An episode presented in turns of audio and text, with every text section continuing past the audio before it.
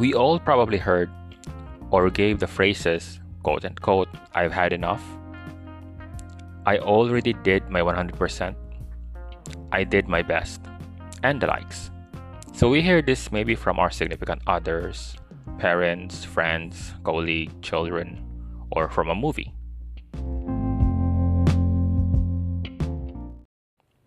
But are you really sure that you already did your best? That you gave your 100%? That you really had enough? Because in today's episode, our title is Are You Sure You Did Your Best?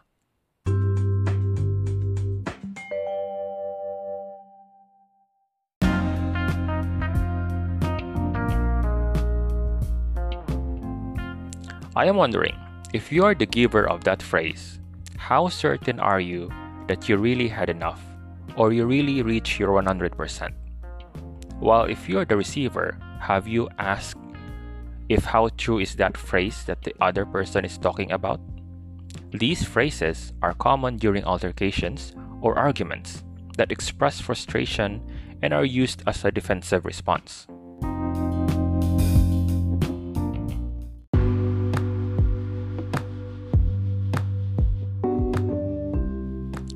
Here's the quote from W. Edward Deming It's not enough to do your best.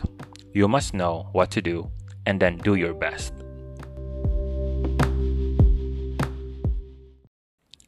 In the workplace, we cannot easily use this to anyone, especially to our stakeholders, without supporting facts, because as much as possible, we don't want to be labeled as unreliable or exaggerated, in a slang term, overacting, or OA.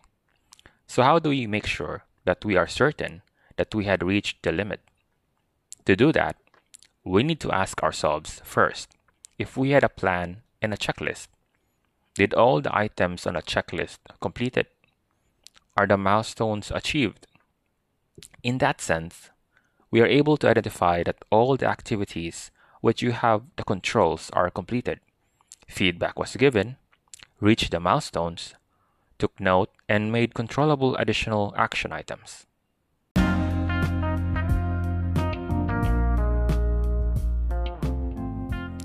In every plan, it must have a timeline. When do you want this to be achieved? Or when can you say that it's over? At the very start, you should have described your scope. We cannot always run our plan as if we are chasing forever. Because as what they the bitter person in love say, quote unquote, walang forever.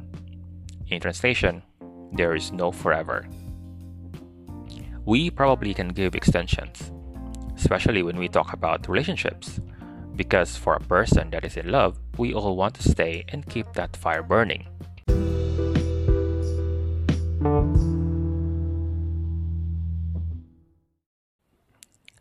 The best thing about creating a plan before diving to a commitment or to whatever that will have a risk of reaching to question your quote unquote best are you can track the progress or status.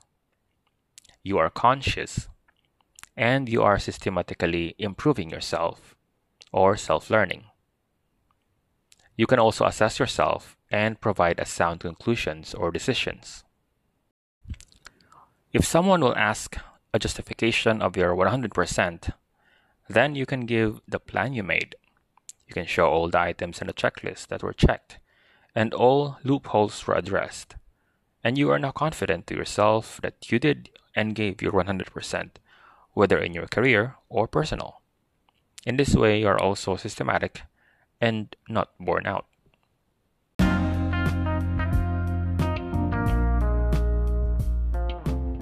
Pretty sure we can adopt this mindset. My point here is before giving off a word, try your best to make sure that it has integrity by making sure that it is backed by proof.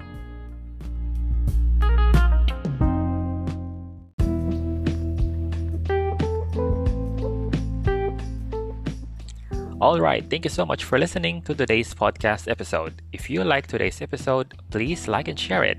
If you want me to create more podcast episodes, please do support by following, liking, or interacting, depending on which platform you are listening.